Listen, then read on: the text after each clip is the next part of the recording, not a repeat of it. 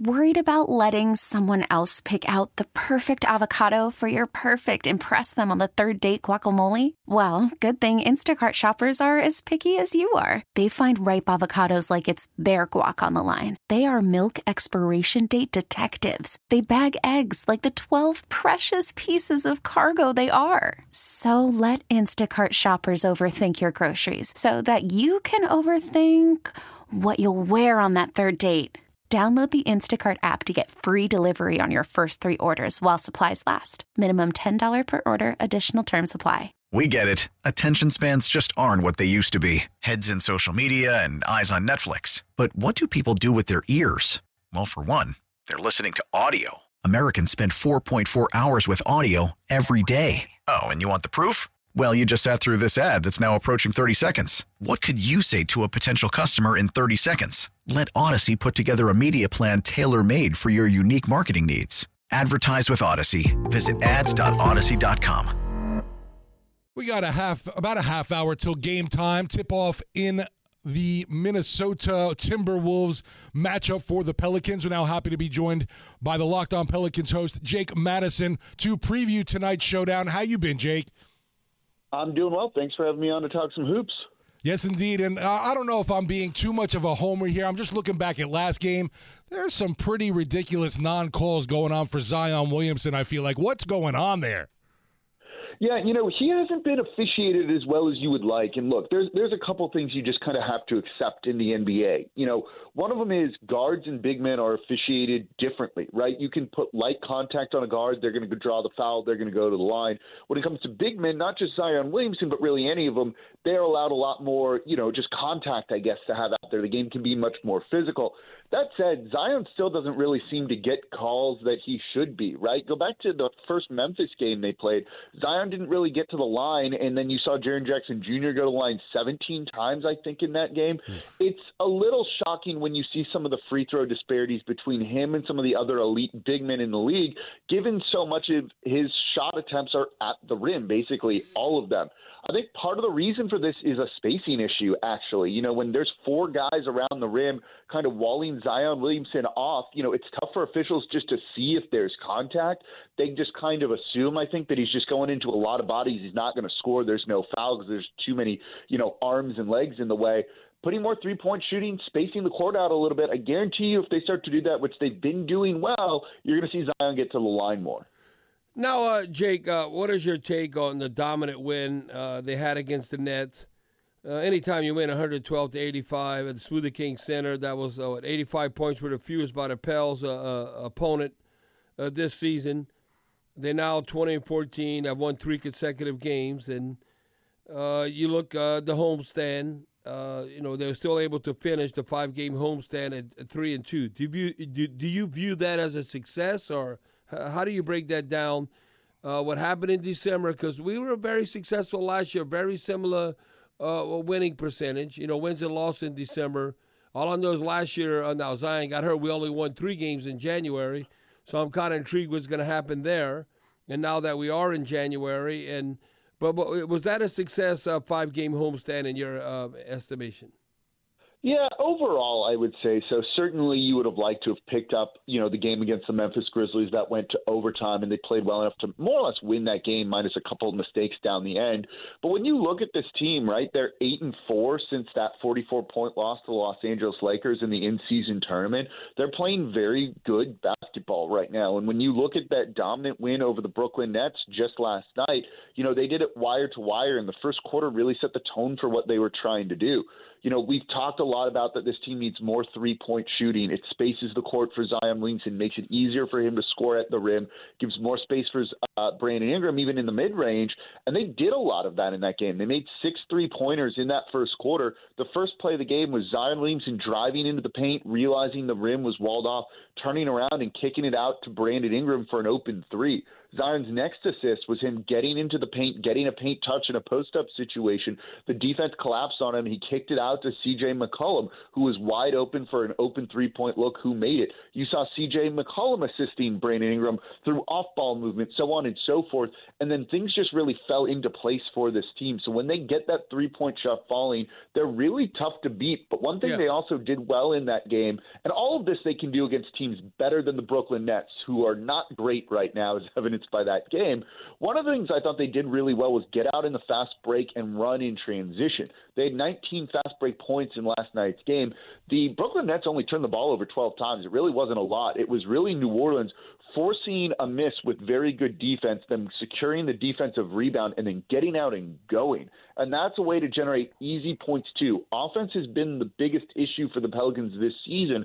But if your three point shot is falling, if you're getting easy transition opportunities, which are some of the most efficient in the league in terms of points per play, that's how you overcome any sort of half court issues you have. And the Pelicans did that, and they can do that again tonight against the Minnesota Timberwolves. Yeah, uh, Jake, that's what I was going to ask you. Uh, do you have a magic number? I'm sure you do. How you break it down? Because uh, if they're able to do this, say, hell yeah, they can beat the T Wolves. I'm just looking in Sunday's win over the Lakers. They converted 17 uh, three pointers. Uh, and then uh, you look at it, and, then, and basically, then two days ago, then, and then look at the Nets. after that, they made 16. So, do you have a number? Or was it like, okay, if we can uh, we can average 14 uh, threes, or I know what you attempt and all that makes a difference, but, but what's your take on that uh, when you break it down as far as uh, attempts and makes, as far as that you, you like in being that wheelhouse? Yeah, I, I don't have a, like a number to put on because I think if you were to pick a specific number, it's kind of arbitrary, right? Because and this is why I don't love doing like keys to a game or something like that either, right? There's so many different ways to win a basketball game that I can come out and give you three keys to the game and they could win that game without doing any any of those things. So okay. I don't think there's an arbitrary number, but I think when you look at it, you know, the amount of attempts is important. They've been taking right around like 31 attempts per game. That's clearly not enough you know, when you look at Zion Williamson's numbers this year, they look down compared to previous seasons, and he's taken a lot of heat for this. However, I think he's played pretty well, and it's about how teams are defending him, which is by just basically walling off the rim. You're seeing three, four guys whenever he attacks the basket. You're just simply not going to be able to score over that no matter how good you are. The only way to kind of break that defense is by kicking the ball out and then having these players convert three point attempts to draw defenders out over time. It won't happen right away. So they need to be taking three point attempts, and they need players in the starting lineup, particularly, to take three point attempts, right? Zion Williamson is not a three point shooter. Neither is Jonas Valanciunas. Herb Jones can take threes, but I wouldn't call him a shooter or right. a threat, really, if you're a defender. That leaves Brandon Ingram and CJ McCollum as the shooters out there. One of the things they've wanted Brandon Ingram to work on this season is taking more three point attempts you know, we've seen him now in that win over the Lakers. I think he was four of seven from three. Last night, I think he was two of two, but those two were early on. When he starts taking those threes, it just bends the defense in a way that doesn't happen otherwise. With CJ McCollum out there too, it gives enough three point shooting to just kind of open the doors for Zion Williamson to get going. So even when you look at a game like tonight, you've got to kind of play inside out, I think. Get Zion into the paint and when he realizes he can't score at the rim, kick it out, and BI needs to be ready to take that three point shot, right? Trey Murphy's not playing in this game, but you want him out there with Zion to give an outlet so that when teams wall off the rim, you have guys that make the, t- the opponent pay for doing that. And over time, that'll space the court for Zion. So it's not so much like a specific make number or an attempt number of you just need to kind of do it in the flow of the offense based on what the defense is doing. And once they start not walling off the rim and actually guarding players on the perimeter, start pounding the ball inside again. So I think you've got to kind of go with the flow and figure out what the defense is doing and what the best course of attack to kind of break that defense is going to be. And uh, Jake, you talk about pounding it inside, and uh, would you would this be a fair assessment uh, when you look at the T uh, the T Wolves and how they're structured when they brought uh, uh, Gobert on board? That they're one of the, mo- the most uh, height-wise, uh, lengthy teams, if that's the right uh, terminology. So how do we match up, you think, against the T-Wolves? Uh, uh, educate the fans and me on that because uh, I'm kind of thinking that that's not necessarily good for us. So how do you break that down, how they're structured and how they build their team and with that trade with Gobert? Because at first people were against it, but it seems like how they want to play, it's working out. Yeah, last year it wasn't so great for them, but this year Rudy Gobert has looked like the three-time defensive player of the year that he is. They have one of the best defenses, if not the best. I haven't looked at the numbers today with it, but they've had a top three defense all year, particularly on the inside, limiting points in the paint. You know, with an elite defense like that, and then a go-to scorer in Anthony Edwards and a complementary second piece in Karl-Anthony Towns, there's a reason they've been atop the Western Conference for over 40 days. They are a legit title contender with how they played and how they've looked. That said, Zion Williamson loves this matchup, right? Last year he scored 40 against him. A couple weeks ago he did well in the Smoothie King Centers. They took on that team. He does well against a guy like Rudy Gobert, who really doesn't have an answer for the athleticism and the strength of Zion Williamson. So I think this is a game where they need to try and play inside out. You know, get the ball to Zion, let him attack Rudy Gobert, and if you can get Rudy Gobert in foul trouble, which happened before, and it also happened to Karl-Anthony Towns just a week or two ago, this really opens things up for Zion to take over the game. And once you do that, you know, Towns is off the court because he's in foul trouble. Gobert is off the court in foul trouble. That takes some of their offense away from them, too. So really get the ball inside early and often and see if you can pick up a couple of easy fouls. Same for Jonas Valanciunas. He's kind of the forgotten man on this team a lot of the time, but he's a big body that can bang down low against a Rudy Gobert. He's not scared to kind of play that physical style right. that the Minnesota Timberwolves Timberwolves want to do. And the second you get Gobert out of there, the second you get Towns out of there, this team becomes very, very beatable. So I think you you should see a steady dose of Zion driving and attacking, Jonas Valanciunas in post up situations. And once the Timberwolves get in a little bit of foul trouble and really start to kind of focus in on those two guys, that's when you'll see Brandon Ingram and CJ McCollum come alive. That's when BI is going to be able to take all the mid rangers he wants, that shot that he loves. Those will start falling. CJ's been working really well off ball, kind of being a complementary player, and I think that's why you've seen New Orleans play the Timberwolves well, so uh, play them so well so far this season. Yeah, uh, Jake, uh, you know that's why I brought up uh, the T was from a defensive perspective, uh, but this caught my attention. Now I know it was the Nets, uh, but looking the third time this season, the Pels have held an opponent to fewer than 100 points, and they're three and zero oh in those contests.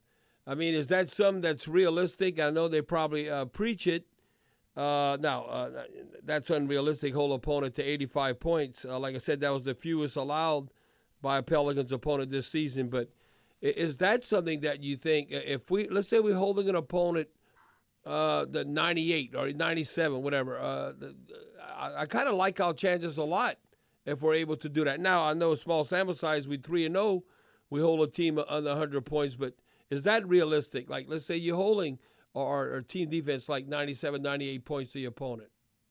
You know, I don't know how realistic it's going to be able to be like on on the regular for the Pelicans. You know, offense is up around the NBA right yeah. now. When you just look at like how skilled these players are and how much of an advantage offensive players have over defense, you know, it's it's tough to do. So when you get a win like you did against the Brooklyn Nets, that's something you should be very proud of because even bad teams can score a lot of points in the NBA right now. And there's kind of a saying around it being just good offense is going to be good defense. This is why you've seen me and a lot of others complaining about the Pelicans offense and then being maybe a little bit too defensive focused. Part of that is their defense has been good all year. The Pelicans have ranked right around sixth, uh, sixth best in terms of defensive okay. rating all season long. With whoever's out there on the court, they're doing a very good job. And I think all you're really looking to do is just limit the opponent, whether that's under 100 or over 100, that's okay.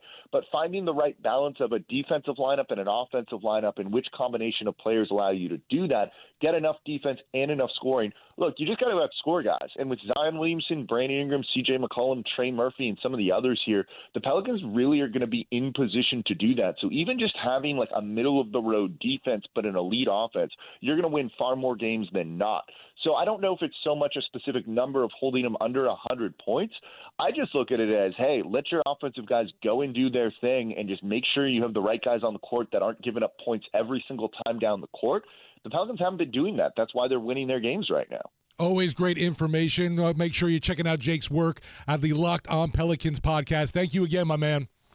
Of course. Thanks for having me on. All right. Thanks, Jake. For all things Pelicans, subscribe to the Locked On Pelicans podcast on the Audacy app. That's part of the Locked On Podcast Network. Your team every day. We get it. Attention spans just aren't what they used to be heads in social media and eyes on Netflix. But what do people do with their ears?